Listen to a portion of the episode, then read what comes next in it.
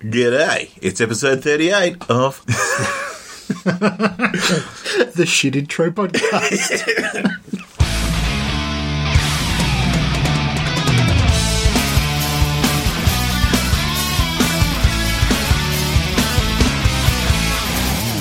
to episode 38 of the Massive Attack podcast. I'm Mitch, and this is sounding very morning zoo. Welcome, Joe. All right, coming right at you, Mitch. How are you? I'm alright, let's stop that. All right, let's start. Now, it's been a while. it has. Life got in the way. We did. We missed a month. Goddamn February, and it's only 28 days. Yeah, Not to be bad? confused with 28 days. Well, 28, like a band that would play at a music festival. a music festival. Yeah. Yes. What, what, would, what would happen at a music festival? Well, I don't know. Maybe we should jump straight into our music festival visit that we just had, Okay. rather than talking gaming and rattling our chairs. Yes. Yes, we, we had an excursion, as I like to We, call we did have a massive attack excursion. And it was a massive excursion too, It wasn't it? was a Was long day. It was a toe breaking day. It was. And they're still a bit sore. okay. So what we're talking about, we went to Soundwave a couple of weeks back, which did. was which is it's a two day music festival. We chose to only partake in one day, and that one day happened to be well. The reason we went was to see Faith No More, Yes. which is the greatest band in the world. As far as I'm concerned, I don't know what you where you feel and all that. This was a present to you for your birthday It was. on behalf of.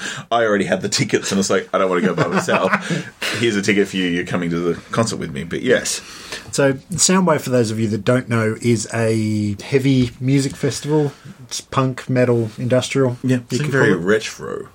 Yeah. There was a lot of older bands like Soundgarden, Faith No More, Ministry, Fear Incubus, Factory, Area 7. a lot of old names. It was like looking at this, going, "Oh, this is like Big Day Out from twenty years ago." But, Yeah. but perfect for us because we're old, bug- old buggers now. But yeah, yeah, I was expecting the crowd to be a bit older, but there were still quite a few youngins in the crowd. Couple. But it was a good day. It was, a, like you said, a long day. We got there about midday, I think it was. Yeah, well, because we wanted to go early so we could see Area 7 because we knew who they were. Yeah. and yeah, they were the first. And we act on the panicked because there was no parking at the venue. I thought, oh, we'll get there a bit early. We got parking like 200 metres down the street. It was We a piece did. of piss. Yeah, It was like, because yeah, they sort of hyped up the fact that there was no public transport, and you know you should carpool and pay extortionate prices for like the carpool ticket to get into the, the car park. And yeah, we got a street park just round the corner. So all good. Oh, it was and, all good. And we saw well, we bought sunscreen because it was going to be hot. We thought we'd Yes. be responsible. A lot of responsible thinking for the day, which was I wouldn't have done twenty years ago. No. but I thought comfortable shoes. Yes, you had the comfortable shoes. I didn't have the comfortable shoes thought- and paid for it. I'm going to be fashionable or am I going to be comfortable? It's like, oh, it's a long day. My favourite band's at the end of the day. I want to make sure I'm still surviving by the end. So put on a pair of my old Asics running shoes on just because I thought, oh, don't worry, if they get dirty, I can throw them out. But at least they're comfy. And yeah, that paid off. But we also, oh, it's going to be sunny. So instead of going straight to the venue, we went to the Coles next door, which is a supermarket, and bought ourselves some energy drinks and some sunscreen. And the first thing we saw when we got in there was um, these poor gingers. I'm thinking, just give it to them. What they need it more than we do. And So they are going to get so burnt today. But you know, I assume they're gingers. They they take the proper precautions Maybe. because it's their life. Yes. But as far as gingers aside, the bands that we were intending on seeing, most of them were living up to what we expected them to do. I've never seen Faith No More live, so I was quite thrilled to see them, and I must say their set was very impressive. Being the, the headline act, they did get to go on a lot longer than any of the other bands. Except Soundgarden went the same time, well, Yeah. the same as length, and wow, Yeah, I, I must say I was Pooh.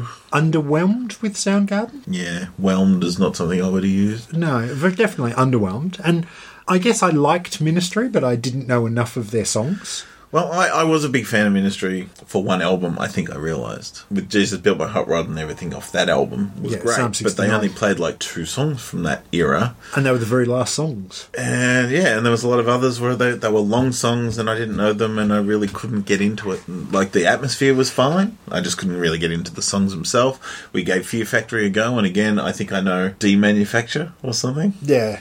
And that was the only album I knew and they didn't play I think they played one song off that and I'm sure they probably would have played Resurrection because that is one of their big Yeah, hits. and- but we left 'cause we yeah, got we didn't bored. hang around. but we did go check out the The Interrupters, Interrupters. who we didn't really know anything about. They're just a, a little four-piece ska band from think Sacramento California or somewhere in. California, anyway. But yeah, it's like three brothers and a girl lead singer who I think has had a bit of a career with like some pop songs in the past, and I think she actually did the vocals for one of the songs that's on the Hairspray Yep. soundtrack back in 2007. But they were actually probably highlight of Oh, the yeah, night. Discovery of the day. They were definitely discovery of the day. They were they were really energetic and Um, best picture, no doubt. yeah, exactly. Early, no doubt, still when they were a ska band, not a pop band. Yeah. And it was interesting that you pointed out that when we were at Ministry, we could quite easily carry a conversation between each other in front of Ministry and it wasn't that loud. But in front of the little stage for the interrupters, we were pretty much yelling at each other to try and hear each other. Yeah. But yeah, the energy with them I just found to be incredible. It was fun. Uh, we saw the Acrobats, which we've seen before. That was good to see. Unfortunately, the, the end of the Acrobats clashed with the start of Faith No More, which was probably our only real big clash of the day. Considering there was five stages, that's pretty good. Well, we did stay and watch all of Ministry when I heard there was a band I didn't know anything about, but they looked interesting in their photo with a hot lead singer with pink hair called Icons for Sale or Icons, for, Hire. I think it was, yeah. And I thought, oh, I wouldn't mind checking them out. But it's like, oh, but if Ministry play the good songs that I miss, I'll be upset. Yeah. So we didn't bother. But then I found out a friend, um, Jace, went and saw. He just happened to. He went and saw Incubus and was bored, so he left them and goes, "I'm getting a beer. Screw this."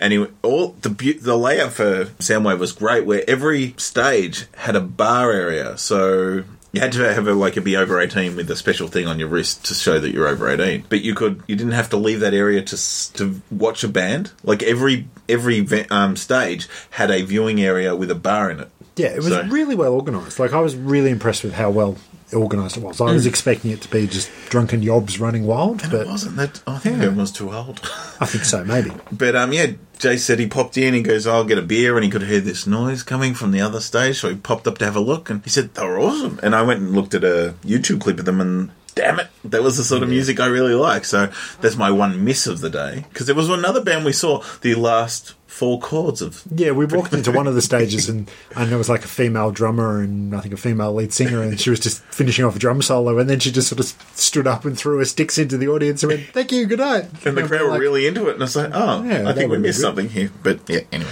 And actually, we caught a little bit of. There was a Swedish metal band called Deathstars, and we saw a couple of their songs, and I think they were actually probably would have been worth seeing the whole set of theirs. it was this very hot day, and it was in a the only indoor stage, and very uncomfortable. Yeah, there was a lot of sweaty bodies going on there. So, but as I said, we, we got to see Faith No More live, and it's my first time for Faith No More. How many times for you? Seven or Yeah. eight. And I got to see the Acrobats again, so I was happy. And I got to see Bayside, which I was quite excited about, even though I only really know their first album. Or as you kept calling them, Riverside and Riverdale and Riverdance. Uh, I don't know where that came from, but yeah, it was a good day. And other than the fact that we were standing up for all day. 11 hours or something. But I had comfortable shoes. I was fine. I know, you were smart. Yeah, I, so I had, did you do? I had old docs that uh, I didn't want to get my new docs dirty, so I wore my old docs. And, And what I- did you do? What did I do? Paid for it.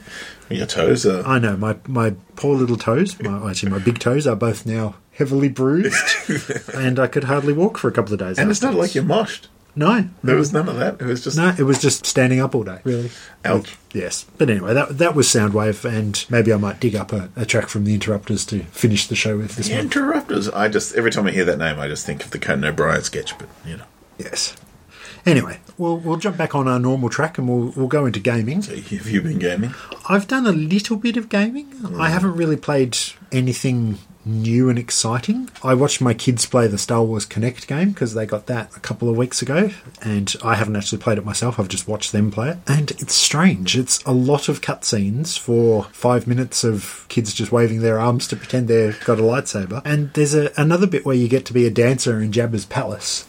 Oh, that's the best bit. Oh, it's a bit strange though. It's like That's where you got, like- scantily clad women dancing on screen. like Han Solo, like Yeah. dancing. Yeah, Well, the kids got to like dance as a Dance Dance so Revolution. Yeah. Yeah, it is a, a lot like Dance Dance Revolution, but yeah, I, I just think it's probably not aimed at my age group kids based on the fact that they are scantily clad doing suggestive dance moves. But my kids seem to like it. They're, they're into Star Wars at the moment, and it's interactive. The only thing I can say against it is the fact that yeah, there is a hell of a lot of cutscenes that you have to sit through before you have any action. And my little four-year-old, the Kinect kind of loses him a little bit because he kind of moves around a bit too much and doesn't stay in the right spot. But yeah, they, they enjoyed it. Other than that, I have been playing a little bit of games with the kids because I have Galaga on the Xbox 360 and I just happened to be playing that the other day because I was bored. And now my kids are really into Galaga. Really? So, yeah. So mm-hmm. I've mentioned that when I was like my seven year old's probably just a little bit older than that when I was sort of probably eight or nine. In my primary school, there was a milk bar across the road and they had a Galaga cocktail machine. And I would run out of school as soon as I could, as soon as the bell went, and put my 20 cents in and have my game of Galaga. Now, a milk bar for those of you in South Australia, you- which you call a deli, A deli, yes. and um,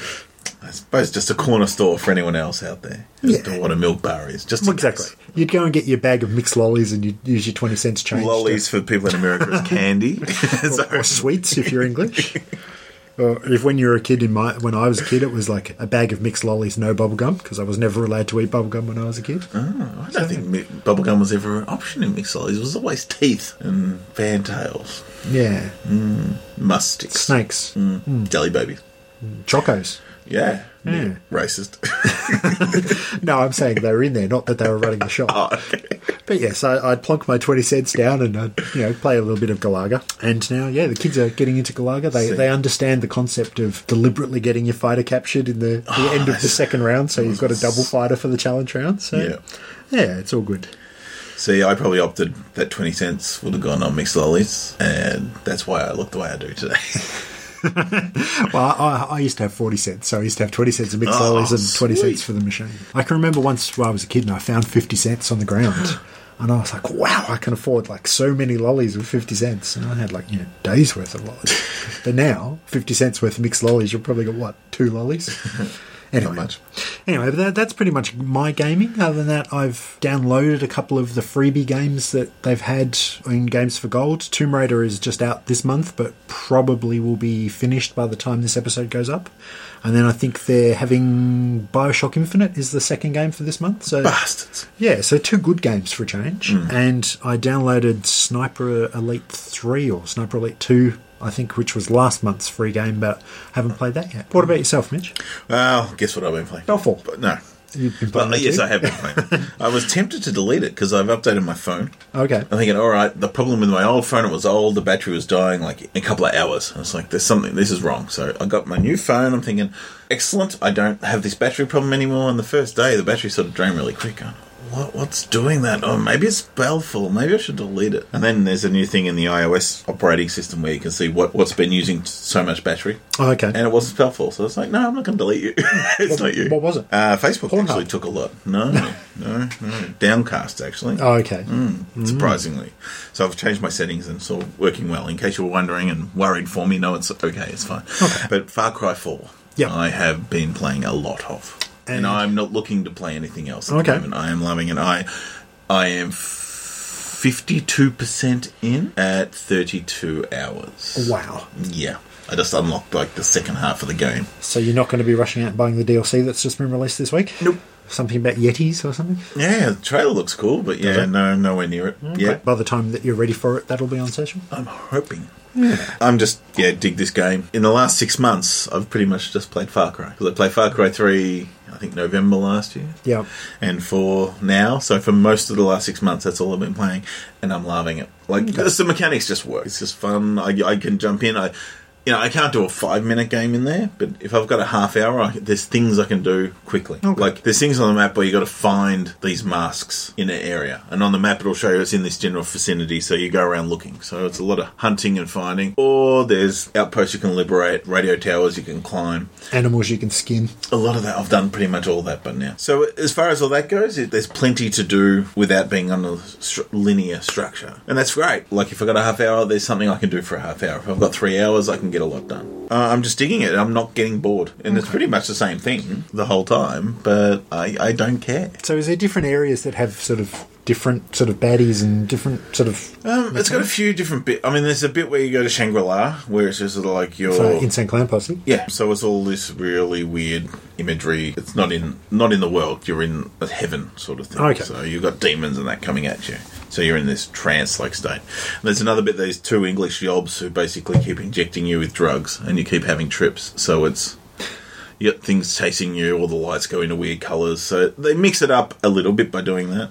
And there's a few missions that change a little. So I was sort of like, oh yeah, I had to escape out of a prison, and the prison was at the top of the Himalayas, so I had to work down this snowy mountain cap and not get seen, or and I had no weapons, so I had to like slowly pick up weapons, and then I could fight my way out. So it mixed it up a little bit and changed it enough, and it's just each game is improving. We, years ago, we talked about Far Cry 2, and my game glitched on me at like 77% or something, but I felt like I'd played enough of the game not to worry that I didn't feel I missed anything by not playing, because the whole game from hour one to the last hour I played, nothing really had changed. No, it was more slightly different. You're either in jungle or you're in savannah because you're in the middle of Africa. But Yep, so I didn't miss anything. You finished it and said, yeah, I did, but I, yeah, I didn't like the ending. And uh, I don't know if there was multiple endings and I just got the dud ending or that's just the think standard ending. it. Yeah. Yeah. So with each game, it seems to be improving each time. So I'm looking forward to Far Cry Five. But until you then. I've still got to finish Far Cry Five.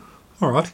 Well, that, that's, that's probably gaming. Mm-hmm. enough gaming. I, I won't mention Supercard, even though I just did. You still? I am still playing. They've brought out up to? I just want to know. about 10,000. just just shy of 11,000 actually.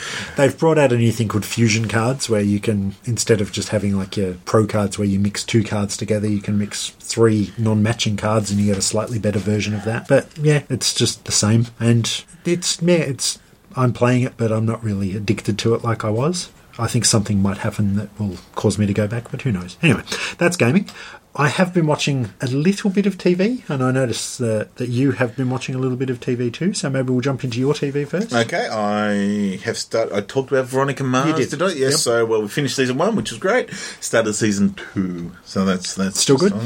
Yeah, it's fine. Like I- have problems with it, but it's not like it's a fault. It, it, it's just TV. It's not perfect TV. Is it of its time? Is that what the problem is? Yeah, I can compare it to other things that were doing same, like Smallville or other shows at the time were doing similar things, and Buffy's, and yeah. even though Buffy was before, but same sort of problems. But you know, the show itself is good, and the characters are good, so yeah, I'm, it's forgivable. I'm Other than Kristen Bell, who else is in it? So no other names, is it? uh, Lisa Rinna was in the first season. Okay. Um, So no Harry. Hamlin was in the first season. Uh, her dad, which I can't remember his name, is freaking awesome, and he's been in things Okay. like Galaxy Quest. Alan Rickman. Yeah, Yeah. No. Right. No, but the dad is awesome. He's my favourite character in it. Okay. Again, I, I've never watched Kevin an Smith was in an episode. Oh, okay. Paris Hilton was in an episode. there you go.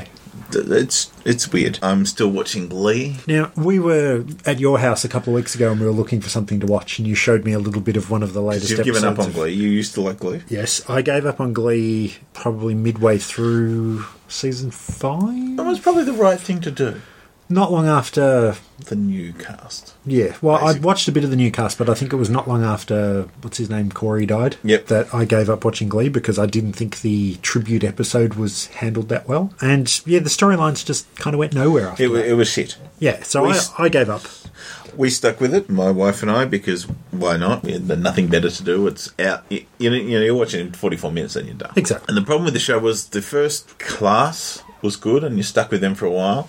There were characters I didn't like, but you still followed them anyway. And then they had to graduate. They couldn't. They, every year was a new class Yeah. year, so they were they had to graduate high school. So they pushed the storyline to New York. And then they brought in a new class. So they split the show into two shows, essentially, where you had one crew in New York trying to make a go of it, like being on Broadway or getting jobs or going to uni and all this. And the other ones were the new cast members in the Glee, Yep. in the, back in the old school. And the new members they got in were pretty terrible. They could have been good. They were just written badly. And it was just pretty shit storylines. Yep. And the New York storylines were worse. It Yeah, just- exactly. and I mean, all right, I'm a 40 year old man. It's really not a show written for me. I got into it. I think it. it is though. I think that's what the problem is. It's written by forty-year-old dudes, probably even older. I don't know how, how old Ryan Murphy is. Yeah, but it's just not doing it right. Like it just, I don't care. Like Rachel is a character I hate. Like I'll watch her, but I don't care for her. I do not want to see her succeed. Yeah. you know, she's. But they're putting her up as the linchpin of the show, and she's becoming successful. She's doing this. It's like I don't care. Why are you concentrating on that character? Then there's Kurt, who's another character from the start, who they really push him. And it's like, well, I don't care about him either. I like Blaine. Blaine is a good character. Why aren't you doing more Yeah, with him? exactly. I like this character. Mercedes they push. And again, it's all about dynamics and diversity and I guess there's different audiences watching, so you know, there's a gay character, there's a fat black character, there's a Jewish character. I don't know if they're trying to give everyone their moment, and therefore the only one I associate with was Blaine, which is a gay character. So maybe it, it's just like, why are we wasting time on this when Yeah. this is terrible? So for the last two seasons, it's been waning, but it hasn't been affecting my life enough to stop. You know, it's not like, oh yes, we'll watch it and move on to something else.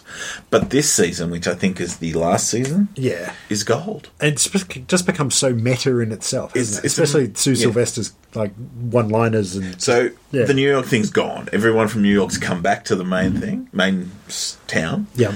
All the new characters are pretty much gone except the one good one. So they kept who was good, and they make reference to it, saying, "Oh, they all got shifted, shafted out by Sue Sylvester." Sylvester's doing all these meta comments about the, sh- the characters in the show that you think of watching the show, going, "How does this work?" or "Why does this work?" She actually makes comments about it, and it's strange. Like there was an episode where because Blaine and Kurt, her relationship split up, and then it comes out she's got this storage cabinet, Yep. chock full of pictures of them, where she's a big Blaine Kurt fan and wants them back together again. So she's trying to find all these ways to get them back together, including building a fake elevator in the school, coerces them into it, locks them in, and then like in Saw, she's got a the jigsaw little creature that rides the little push bike Oh, okay. one of them rolls in through a side door in this fake elevator and convinces them that they should be together and puts together a picnic situation. And it's just like, this is just strange. So they've done everything right as far as like, oh, we're going back to what people liked or what made the show good. Yeah. And they brought a few other characters, a few new characters in, and they seem to have done that well as well. They just seem to have got it right. They had two bad years there. Whether the death of Cory Monteith hurt it, I'm not sure. But the characters they had before he died were pretty shareable and were Yeah. written terrible. So I don't know. Too much, too little, too late to save the show. Probably. Maybe it didn't have much more legs in it, but they're going out with a bang. Okay. And it's not. I mean, if you've never watched a show or you don't really care, it's not enough to come back. Like it, it's. But for me, who's sort of stuck with it, it's it's been bit of a worth it because I stuck in. But um, so we're still doing that. Still watching Arrow, Flash, Constantine, Gotham, Agent Carter, and Agents of Shield. Yep. So my geek fix is very good. And a couple of new shows you've been watching? I did. I watched The Last Man on Earth, which I didn't know anything about. First episode came out, and I saw Kumail Nanjiani poster saying it's great watching something like this when it airs, like a piece of art or something. So Okay. like, oh well, this is interesting, and it had Will Forte in it, who's a Saturday Night Live guy. So I was like, oh, well, I'll, I'll give it a go. And you sort of had that first minute or two, you kind of had a Breaking Bad feel, but only because it's sort of in Tucson, so you got that desert sort of look. Oh, okay. But the premise is it's the last man on earth. Will Forte is driving around America. and This is in the first two minutes, so I'm not really spoiling a lot. And just putting X's through a map of America. Like He's driving through different states and there's no one around. And he's got like a megaphone or a speaker on the top of the bus. And he's driving through the state and hello, no one here? No, X, X, X. And he ends up back in Tucson. Basically, is I'm the last man on earth. You don't know how or why. He just is, and he set he takes over a house and all the stuff that he's gathered on his journeys. And Sounds interesting. And I got to say, the first half of the episode is an amazing. I wouldn't say art film, but short film. It's just what would you do if you're the last man on earth, and it, it's hilarious. Some of the stuff he does has a bit of fun. Like he goes bowling, then he escalates that bowling. All right, I'm going to go bowl in the car park. Then I'm gonna I'm gonna bowl other things now. so it's it's an amazing ten minutes of television, Oh, like just this whole thing. out. And I'm thinking, how can this be a series? And I don't know how many episodes it's going to be, but it's sort of like okay. And then it does take a twist at some point, and you go, okay, and this is where the show sort of goes from here. But that first half is definitely worth seeing if you don't want to stick with the rest of the series. But that first 15, 20 minutes of the show is is is amazing. I'll, I'll give it that. So that was really good. Another two a news show I've been watching is The Odd Couple. Yeah, you remember the old Odd Couple TV show or the movie? I remember the TV show more than the movie because Mm-hmm. I think the TV show was Jack Klugman and Tony Randall. Was it? Okay. I remember Jack Klugman. I don't remember Tony Randall. Yep. And the movie was Walter Matthau and Bob Hope or one of those guys. no, wasn't it the other one? Lemmon. Lemmon? Jack Lemmon. Jack Yes, Lemmon. Jack yes. Lemmon. Yes. There Yes. you go. We got there in the end without having to resort to uh, uh, I- I- trusty IMDb. I did grab for the device. You did, but yeah, I, I don't know. I was never a huge fan of the Odd I, Couple. I was, but it was one of those shows like in Australia. I don't know. We always got the syndicated shows. Now it's Big Bang Theory. It's on every night, forty-eight times. Yeah. It was Friends. It was Seinfeld. It was The Simpsons. But when I was a kid growing up, it seemed to be Mash, Gilligan's Island, Brady Bunch, and The Odd Couple. Exactly. So I again, it was always an alternative to the news. It meant I could watch TV. So it was after school or whatever. There was a show I could watch, and I really dug it. I don't know why. I just did. Point of reference, I suppose. There wasn't a lot of other things I'd seen, so it was a sort of an adulty comedy. It was Yeah. sort of like big deal. But yeah, so I, I I remember the show, and I remember being a Jack Klugman fan. I think I like Quincy M.E. as well because of it. Yeah, it, it was good. So they've done a new Odd Couple. I was like, oh, that's interesting. Had a little quick look, and it's starring Matthew Perry or Chandler from Friends Yeah. and Tom Lennon, who I, I adore. I think he's fantastic. He wrote Herbie Fully Loaded, so he's got all the credentials as to be talented, but he's also um, the main Lieutenant Dangle in Reno 911. Yeah. So the, the state, was it? The US show? Uh, yeah, I think comedies from the, the state. Yeah, so he's done a lot of those sort of things. He's been on a lot of podcasts I like. He was the first guest on the Nerdist podcast. Yes, he was. And I think he's very good. Like he's, he's a character actor in a lot of ways. He'll Yeah. always play a character. You won't you know, he'll put on an accent or a mannerism or something. And it's like, oh yeah, this could be worth it. So he's playing the Tony Randall uptight character, where Matthew Perry's playing the slovenly slob character. Fuck, is terrible. Really? Ah. Like, because I've got a preconceived idea of those two characters. Yeah. Where Tony Randall was just sort of uptight. He's a clean freak. He's all these sort of things. He was never dumb. You know, he he knew how the world worked. He just wasn't a slob. Yeah. Where the Tom Lennon version of this, he's, he's a little more OCD. Not as bad as Sheldon from Big Bang or anything, but he's he's not as worldly. When he should be, it, just it just doesn't feel right. Okay. and Chandler's just Chandler. He's not. I think that's the problem with Matthew Perry that when he was playing Chandler, he was just being himself. So anytime that he's anything these days, he is just Yeah, Chandler. so he could be, yeah, and he was just too wise ass without any character, and this is like. So I've watched three episodes because I'm a sucker, and I keep, I'm still watching Two Broke Girls. Don't get don't get me wrong, I I'm an idiot. Yeah. So I'll, I'll stick with it, but I don't think it's going to change. Okay. I don't think it's going to be that good. But I'll just finish on one show that I, I did catch up on because unfortunately, well, it's it's sad news, but he did have a pretty good innings. But we lost Leonard Nimoy Yes. a few weeks ago, and obviously Mr. Spock from Star Trek, as most people know him. But I got all nostalgic for him, and got onto um, Netflix on the set day after he died, and I, I did watch Star Trek too The good one. the good one.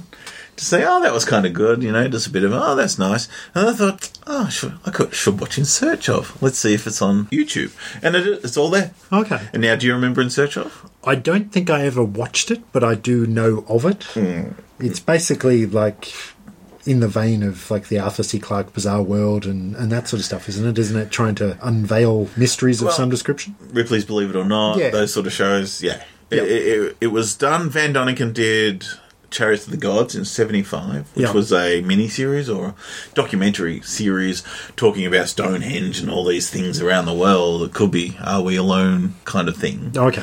and this was sort of a spin-off TV show based on that because that drove a lot of interest from people. So they so they did the show in search of, and they were going to get Rod Serling to narrate it, who created Twilight Zone, Yep. but he died unfortunately. So they went for Leonard Nimoy. This It was after been- Star Trek, but Yeah, it would have been a little bit after Star Trek. it was sort of yeah. But he was probably still riding that syndication wave. Yeah. So it was a show that just looked at in search of a different topic each episode. First episode was sort of like there was Bermuda Triangle, there was earthquakes, there was killer bees, Loch Ness Monster, Okay. Bigfoot, all these sort of things. So a lot of shit ones in there. And I have fond memories of watching these shows. Like and I suppose at the time there was no internet, I was a young kid. And this really introduced me to things in the world. Like I had no idea about Nazca lines. I had no idea about a Bigfoot, and you sort of got this trusted voice talking to you about it. And they rec- do recreations, and I watched about seven or eight episodes, and I, d- I didn't care about Bermuda Triangle. It's bullshit. I know that. Loch Ness Monster, I sort of skip through. Bigfoot, I skip through because it's like, well, it's been thirty years, and we still haven't found them yet. So I'm thinking it's still bullshit.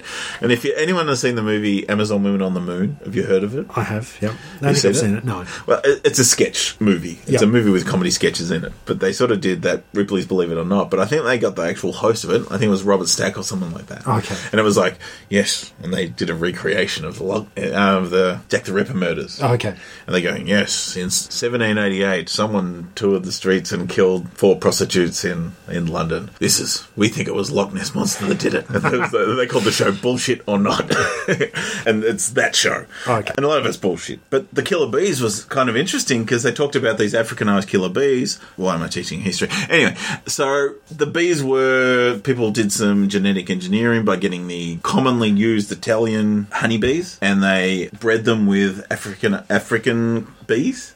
Now, the thing is with the Italian bees, they've been bred for centuries and used as honey Yeah. producers. So they're very docile, they're not aggressive, they don't, they produce. The problem is the African bees are not, they're wild, livid even.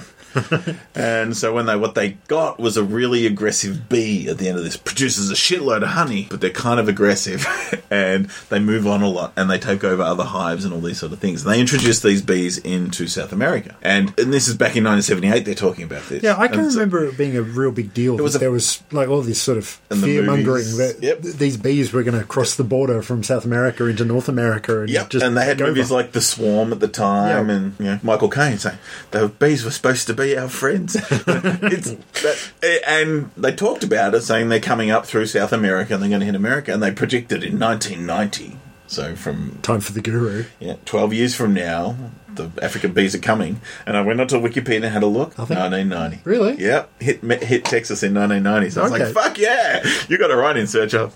Maybe it was a uh, inside job. Maybe. Well, And I realised then as well, thinking about it, I was like, this is my Leonard Nimoy. You know, because Mr. Spock's what you think about, but it's like my first introduction to Leonard Nimoy would have been in Search of. well, I was never a huge Star Trek fan.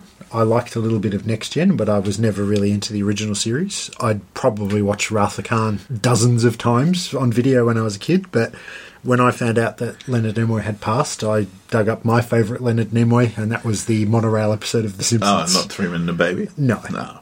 But yes, I, I rewatched my, my favourite monorail episode where yeah, he did that. My work here is done.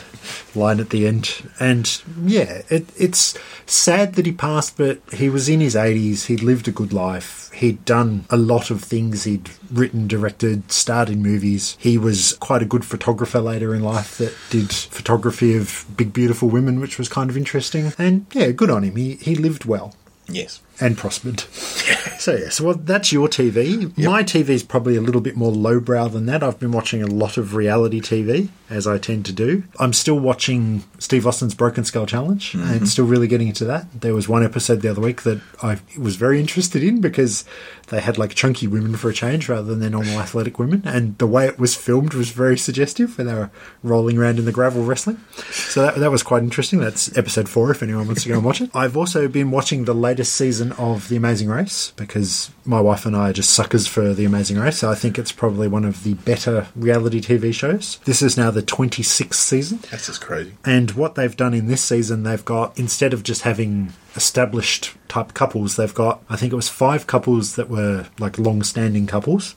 And then they've got another five teams that were made up of people that are on blind dates, just meeting each other for the first time on the starting line of the race. And so far in the first couple of episodes, the blind date couples have actually been performing better. They got no baggage. Well, exactly. And oh, there's one of them that you can tell they're not going to make it because she's They're just an annoying cow, and he doesn't care.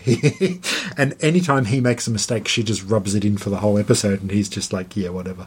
But one of the interesting facts on it is one of the existing couples is actually Johnny from New Kids on the Block, who is now probably in his mid to late forties, and his personal trainer, and they're a, a, a gay couple. And yeah, it's it's strange watching like a member of New Kids on the Block as a grown up, quite old adult making reference to New Kids on the Block every now and then. and yeah, they go to like they went to Japan, and he was talking about how they'd planned on having a reunion tour in Japan, but they decided the money was better if they stayed in Vegas. So he was like, "Oh, I've never been to Japan," sort of thing. But it, it's interesting, and yeah, just the the strange dynamic of having the blind dates gives it something new. Because I think the fact that it has gone on so long means that they're kind of running out of a gimmick for the Amazing Race, but that that's still going. As far as non-reality TVs going and new shows, I watched the first episode of Better Call Saul, Which is the which is Breaking the Bad spin yeah Breaking Bad spin-off with Bob Odenkirk as Saul Goodman, and the first episode didn't really grab me, so I haven't gone back. But by all accounts, it's worth it if you're a Breaking Bad fan purely for the little tie-ins and cameos Yeah, and I, stuff. I'm all keen to see it, and I thought Netflix was going to get it, and then when I look at no, it's not quite yet. Yeah. I think they're going to get it eventually, but it's got to finish with AMC broadcasting it first. So I'm like, oh, I'll wait. I, I don't think it's as well made as Breaking Bad, and I don't think that, despite the fact that I really like Bob Odenkirk, I don't think he's got the charisma to carry the show on his own. But that being I think said, he would, but he just uh, the story needs to be correct. yeah. Well, that being said, I've only watched the first episode, and I haven't gone back for any more Speaking of just Breaking yet. Bad, I read something today that the producers of Breaking Bad are im- um, imploring, imploring people to not go to the Walter White's house and throw pizzas on the roof. so obviously the real house in Albuquerque. People are going along, big fans, and throwing a pizza on the garage roof. Now, if you've seen the show, you know what we're talking about. That's all that needs to be said. Yes, that's awesome. That was my favourite bit of the whole series. And yeah, I've, I've been watching a few other little things. The latest series of Last Week Tonight with John Oliver is back on, and the Comedy Channel here on Foxtel is showing it, fast tracking it now. So it's on in the States on a Sunday night, and we get it here like six o'clock on a Monday afternoon, which is really good. And as usual, he is just on fire with uh, the stuff that he's been doing. He's been doing a campaign against Marlboro to have a new mascot of Marlboro being, uh, I forget the name, I think it's Jerry the Diseased Lung or something Yep. like that. So yeah, that's been been quite good, and they've been continuing that through the episodes. I also just watched a little mini series on BBC First here on Foxtel called Dates, which About is bums, no? no, it's That's my favourite slang term for a bum is a date. it was about internet dating, and it's a series of first dates and just the awkwardness of meeting people for the first time. It was a nine episode series, and it, I thought it was new, but it actually turns out it was 2013. But it's got a couple of big name stars. It's got Oona Chaplin, who you may know from being Robb Stark's wife in Game of Thrones. Oh, so it's scripted. It's not. Uh, a, yeah, it is scripted. It's yeah, it's very well written actually, and it's well directed. Quite an interesting show. There was one episode that I thought was not quite as good as the others until the big twist at the end, and the twist kind of made it all worthwhile. Kind of like when we watched Hair last year, and yeah, and it, it's just interesting, just the the dynamic of people meeting on first dates, and a couple of the other big names in it. I think Ben Chaplin, his name was, who was from the Thin Red Line. He's He's in it. He's like a smarmy sort of middle-aged doctor, and the guy that played Moriarty in Sherlock turns mm. up as like this strange sort of Christian cultist fundamentalist sort of dude in one episode, which was pretty good too. But yeah, I've been watching a bit of that, and the only other thing I've been watching is probably a little bit of wrestling leading up to WrestleMania coming up. I can't say that I'm as excited about it as I was last year for WrestleMania, but I have been pretty excited with NXT still, and it's a bit sad that their feeder league is actually better than the main show at the moment. And we're what three weeks away from Mania, and I don't It's- really care. I mean, it's all product. Yeah. And is that product for what audience? Like, they're a product that have got to sell one, they've got to sell the network, two, they've got to sell a TV show, three, they've got to sell pay per views, four, they've got to sell t shirts, five, they've got to sell games. Yeah, So they're doing all these things. Now, you as a 40 year old man are into one aspect of that. You're not buying the t shirts. No. You could. Like, if, if there was another equivalent of an Austin out there, you might buy the t shirts. Well, ironically, we were talking about whether we'd see any wrestling T-shirts when we went to Soundwave, Yes. and we saw one girl wearing a Daniel Bryan T-shirt, which we thought was pretty exciting. Another one with the WrestleMania And 30 then, yeah, another WrestleMania T-shirt. Because I actually said to you, I reckon if we see any T-shirts, it'll be a CM Punk T-shirt. But yeah, Daniel Bryan shirt. There you go. Um, so the fact is, you're not that t-shirt buying audience. No. you are watching the war. You're not paying for the pay per view. no, I, so- I don't have the network, not like some of our friends. Hmm. So you're not the market anymore. Probably for not. most of it. So the Yeah. product is not for you. There is enough of it there to keep you watching on a weekly basis, and that's it. Yep. You're not forking out the dollars that you used to. Yeah, Um, exactly. Because back in the day, I was getting the WCW and the WWF pay per views and spending what Buying sixty dollars a month. on- T-shirts. So I mean, it's, it's different. So they are tailoring this product to a market that is buying. So that's why John Cena is still on the top because he sells a lot of T-shirts. Daniel Bryan is at the top because he sells a lot of T-shirts because that's what the fans who are doing spending the money. That's what they want. Uh, yeah, speaking of Daniel Bryant, though, I think that's what's disappointing me with this year's Mania that they really pushed Daniel Bryant last year, and the whole build up with Daniel Bryant was really well done. It was awesome, but then he got injured straight away afterwards. Yeah, but the thing with Daniel Bryan, I think this is in house for wrestling here, Yep. Um, if you're not a wrestling fan, tune out for about a minute. Yeah. But Daniel Bryan is over. Like he's popular as. Yeah, He does not need a belt to get him even more over. No. You can't get him more over. Like they've taken Cena pretty much out of the belt run. Well, he's going for the IC title, I think now. US title, I think it was. Yeah, Yeah. but So yeah, the, the second tier title. It's not again. Cena is over. He doesn't need a belt to be over. He Yeah. needs so those two are safe. They they just need to be in a storyline. They don't need a belt. Yeah. Roman Reigns they're pushing as the next big star. Seth Rollins is without a belt becoming a big star with just with a bloody suitcase Yeah, or exactly. briefcase. So they're doing okay, and they're trying to turn Roman because they found out when every time what's name gets injured. Cena, No, Orton. Randy Orton. Every time he gets injured, they realise we don't have anyone. Yeah, like exactly. it's sort of like wow, when you take Cena away, and they've had unfortunately Orton was away for a while, Daniel Bryant was injured, and they tried to make a big heel out of uh, face out of Roman Reigns last year, but he got injured. Yeah. they realised we have nothing. Yeah, exactly. They got, they got a few heels, but when Yeah. it comes to faces that are credible, they don't have any.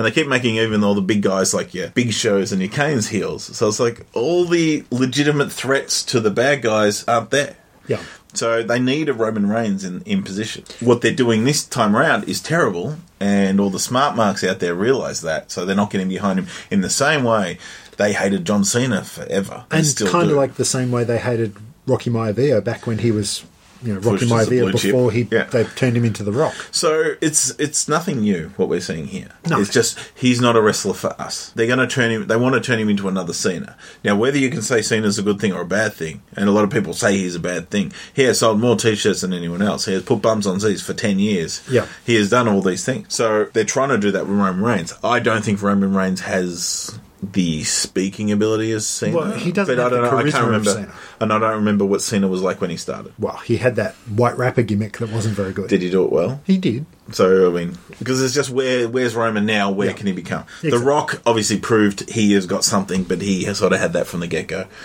You know, Yeah. so i it's an interesting place the wrestling at the moment, but you got to watch it a- again as a product. Exactly. It's not realistic because if it's realistic, a guy who's you know five hundred pounds, seven foot tall should be able to kick most people's asses, But doesn't. Yeah, and I, I think they're realizing that there's no real competition as far as other wrestling companies go these days, but they are having a lot of competition with like UFC and boxing pay per views and that sort of stuff. Yeah.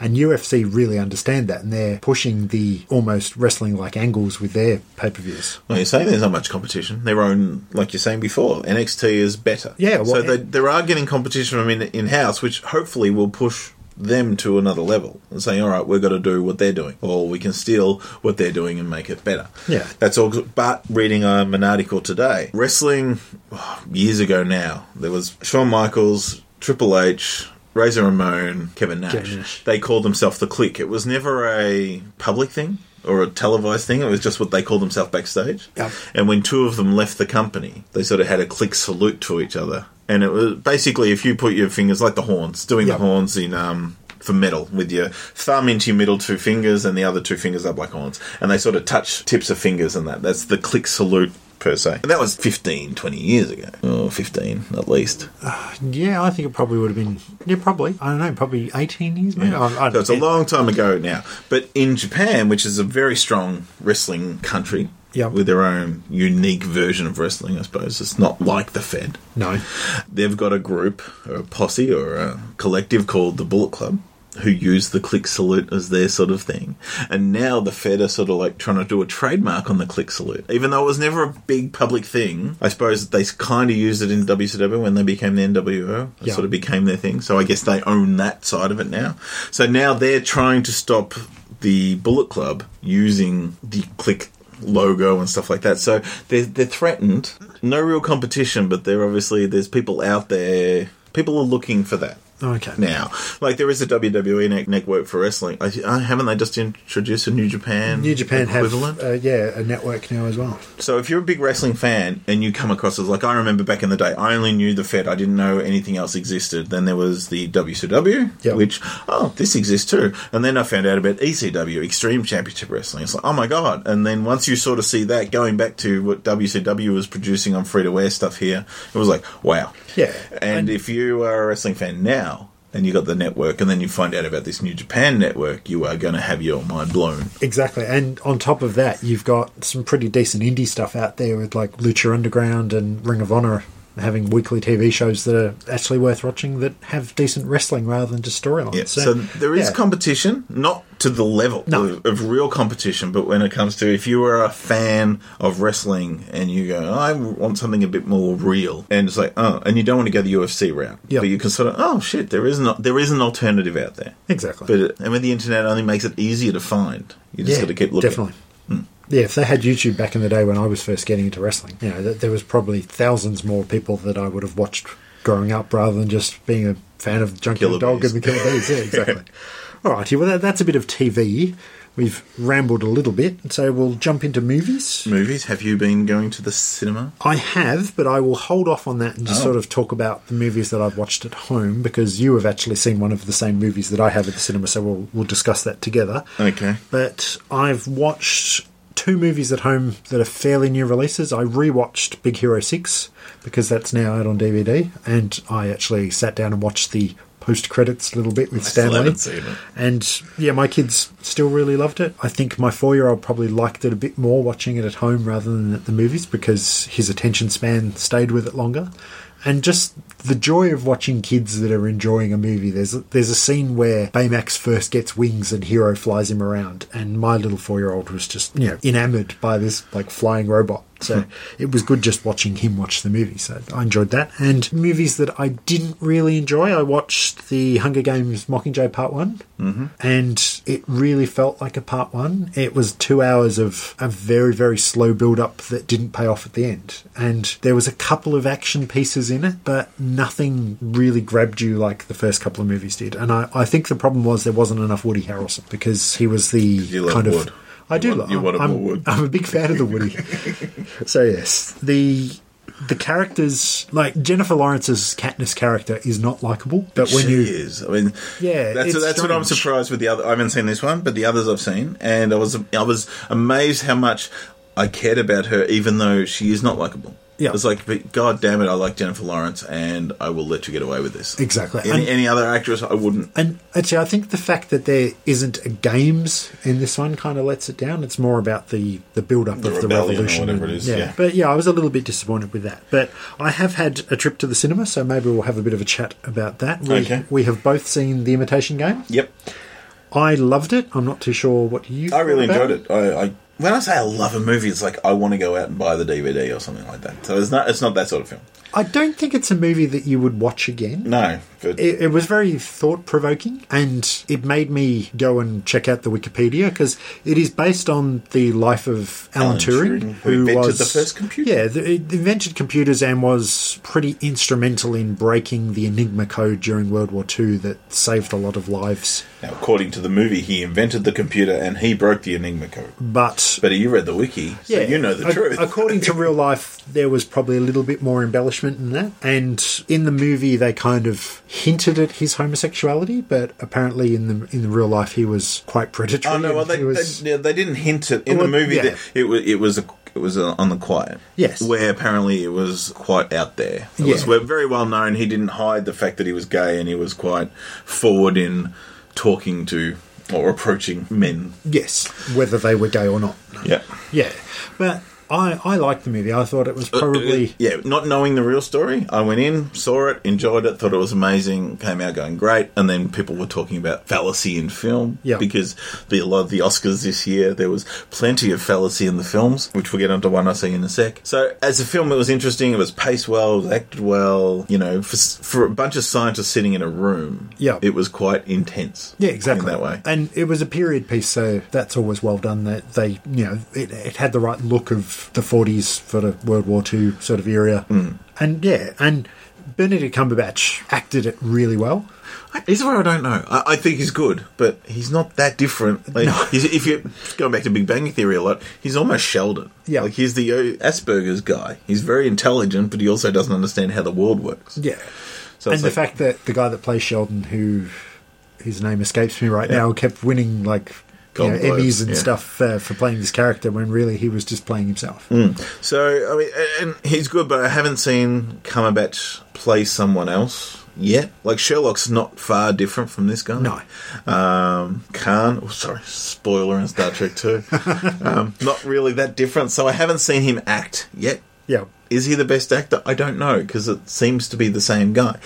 But the weird thing I got out of it, because I love Mark Strong, I think he's an awesome character actor, and he plays the MI6 guy in this movie. Yeah. There's a movie that, if you like this, I recommend you see Tinker Tailor Soldier Spy. It's a phenomenal film. And that has Benedict Cumberbatch in it playing. It's set in the 50s, maybe 60s, but Okay. it's sort of post war spy era game. And it's a spy movie when no action happens. It's all about the paper chase, the negotiation. It's it's real spying. It's not James Bond. It's it's it's a lot more boring than that. Okay. But fuck, it's good. So I recommend this movie a lot. But Benedict Cumberbatch plays a gay guy in that. And Mark Strong is in it as well. So it's like, is this just a prequel to Tinker Tailor? Maybe but um, it's not. But I I kept thinking about that, going, these are the same guys. That was really good. So I, I enjoyed the Imitation Game. Okay. so it well, was good. speaking of spies, you Yes. saw The Kingsman? I did, which has got Mark Strong in it. He's Well, fantastic. Yeah, and yeah, The Kingsman is a. It's based on a Mark Millar comic. It's directed by Brian Brian Vaughan. No, that's a comic artist Matthew Vaughn, Yep. who did X Men First Class. Oh, well. I like that. movie. Actually, no, First Class wasn't bad. Was? Jennifer Lawrence. Yeah. Right. Um, I was thinking of X Men Last Stand. No, no, just the that was shit Brett Ratner. No, Yeah. It's fun. It's sort of like the. It's a fun spy movie, like because that's what Vaughn. He could have done the next um, X Men film, and he goes, "No, no, no, I want to do a spy movie. I want to, I want to make him fun again." And it's definitely that. And Colin Firth plays like super debonair spy. And he is awesome in there. He does action scenes, which you didn't think Colin Firth could do. It's violent, it's funny, it's all these sort of things. Now, a lot of people don't like because he's misogynistic and over the top, and that's fine. That's kind of what I liked about it. Like I've talked about Mark Millar before. I think he does Wanted and Kick Ass. Yeah, because Matthew Vaughn also did Kick Ass. Oh, okay. Mark Millar is a 14 year old boy. Like, he's very good at what he does, but he also has the humour of a 14 year old boy. So, you know, dick jokes and fart jokes. And, and I think the beauty of him is when he's ma- he's teamed with Matthew Vaughn, as Matthew Vaughn takes a lot of that out and makes a better version of what he's written as a comic. Because he did also Wanted and, you know, Kick Ass. So he makes it more palatable for more people. So I think the movie is probably better than the comic in that way. But it- it's got a lot of moments that are very, very good. So I'll pay that. And it's got some really laugh out loud moments. So I, I can recommend it. It was a fun experience at the cinema. Well, that's good to know. Mm. Now, speaking of fun experiences at cinema, we'll jump into your next one. Really? Which one? Which one? Talking about American Sniper? that wasn't fun. No. No, I, I, exactly. I thought that would be the worst segue to jump into, but we'll, we'll, we'll mention it. Uh, so talking about fallacy in film, Yeah. um, American Sniper, a very well made movie directed Okay. by Clint Eastwood, who knows how to direct a film. Bradley Cooper is giving a. I wasn't sure if it was a good performance until I saw actual footage of the guy he's portraying. Chris Kyle? It's it's an amazing performance Okay. because it, it's pretty much it. But it's strange. I remember coming out of that movie not knowing what I'd seen. Yeah. Because I'm watching it going, oh, no, uh, is this an anti-war film or is this a pro-America film? Because I was confused. Because like, are you saying wars are bad or good? Because you're sort of pushing this guy who's gung ho. He's rah rah. He's the best sniper there is. He's fantastic. He's awesome. And what is he, 100 and something confirmed kills? Or Well, yeah, and but. At the same, and then he's got a bit of the old post-traumatic stress disorder when he comes home. And it's like, are you saying war's bad or good? Because you're glorifying everything he's doing, but now you're saying it's not good to come home. I'm confused, and a lot of people were too. So I'm glad I wasn't the only one. And then the more I've come out of it, going, he's a bit of a dick. That Chris What- Kyle, because he wrote a book and it's based on his autobiography. But unfortunately, he was murdered by because at the end of his time in Afghanistan, he became he started helping um, other people who have come back with Yep. post traumatic stress disorder, with amputees, all this sort of stuff. That that was how he could contribute to help these people. So he he taking them to firing ranges and, and, and, and helping these guys out, being a Yep. support group and that sort of thing. And unfortunately, one of the guys he was trying to help ended up shooting him and another guy, murdering them. Yep. So it, it's a tragic story. So all the negotiations to make the film was done before he was murdered, Yep. and it's been finished. But he wrote autobiography, which is full of lies, including one where he said he got into a barroom fight with Jesse the Body Ventura to go back to wrestling Yeah. or, or governor of Minnesota, and that came out afterwards. I mean, that's where Jesse goes, "I've never met the guy in my life. That's a load of crap," and end up taking the estate to court and. Then, yeah, I Two got million two dollars million or dollars exactly. And he claims other things in his book. He was sniping people from the top of the Silver Dome, Superdome. Superdome, Thank you, Hulk Hogan. um, uh, shooting looters during the Hurricane Katrina. Now it's like, no, that, that's murder. You, you- you can't do that. So there's, I think, a lot of bullshit going on. So.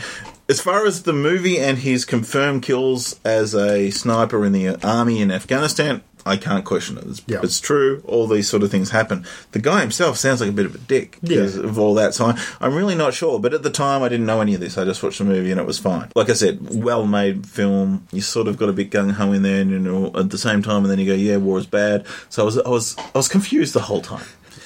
But it was okay. Okay. It was fine. But then you hear all the other stuff afterwards, and you start questioning things a little more. Going, I don't know. Yeah. What So- did I just watch? Yeah, so the whole movie really is I don't know.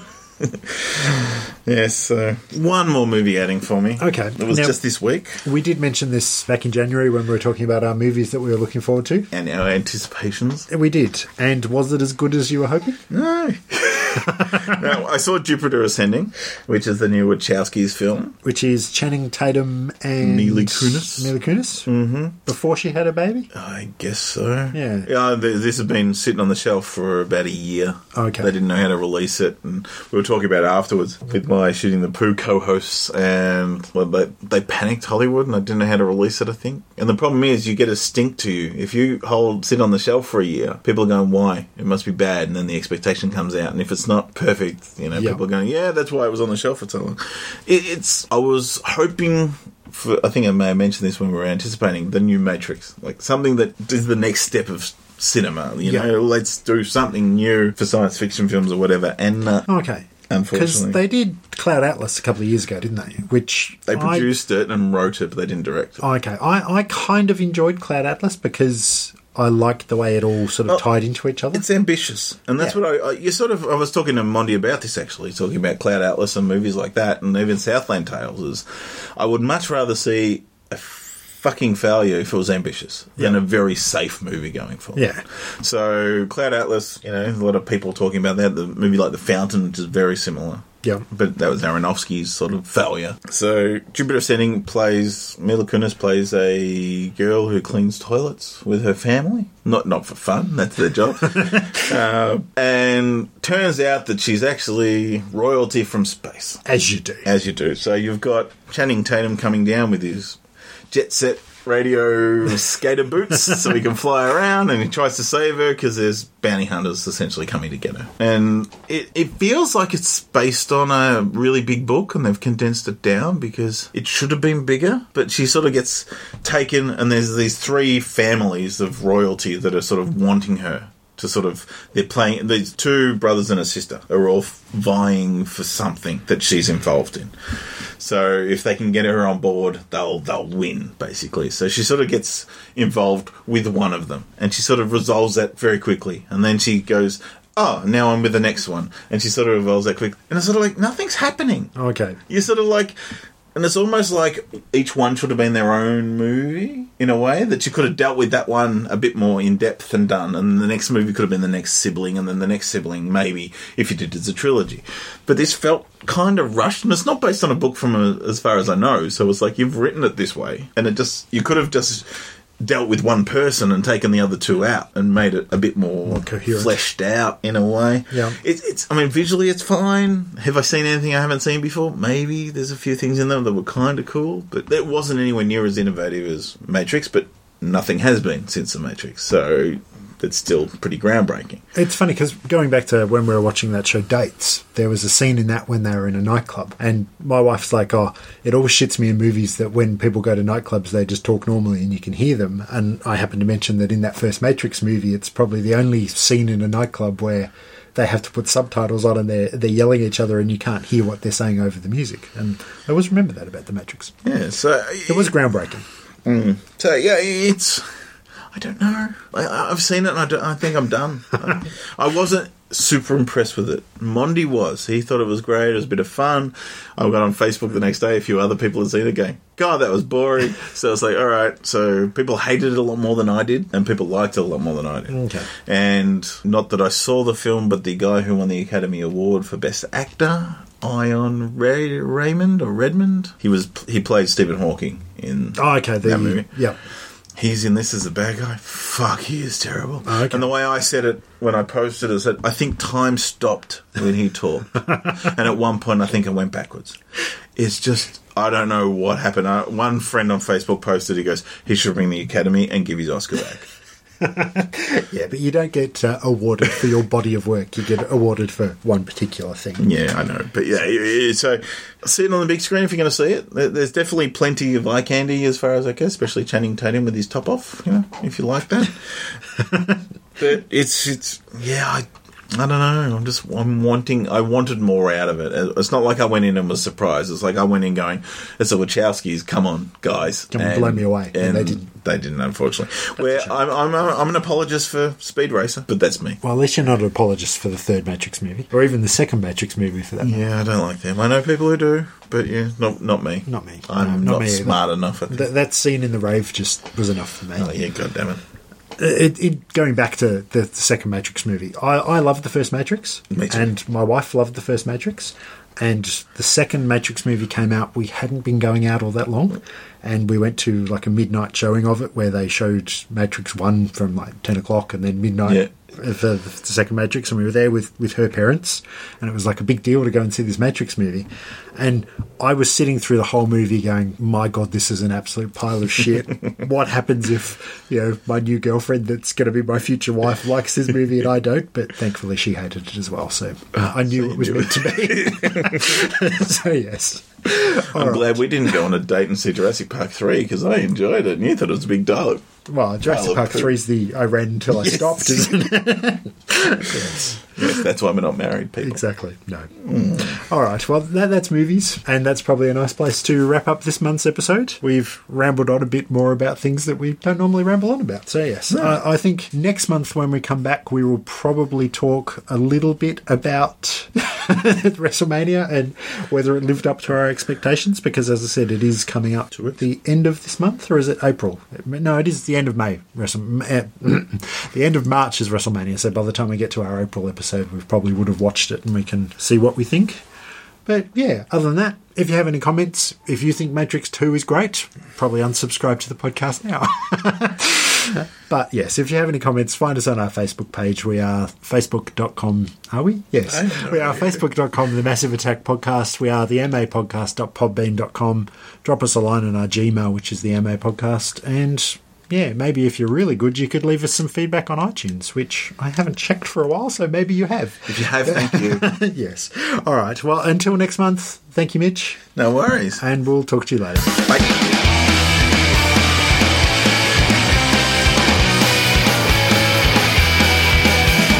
Drones in the sky, government lies, keeping an eye out. Tell me why they violate rights. Blue red lights, little on butts on my street at night. Where did my liberty go?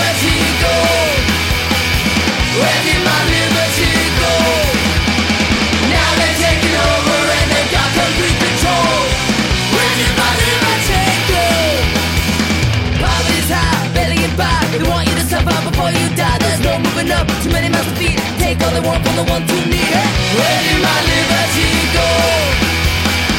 Where did my liberty go?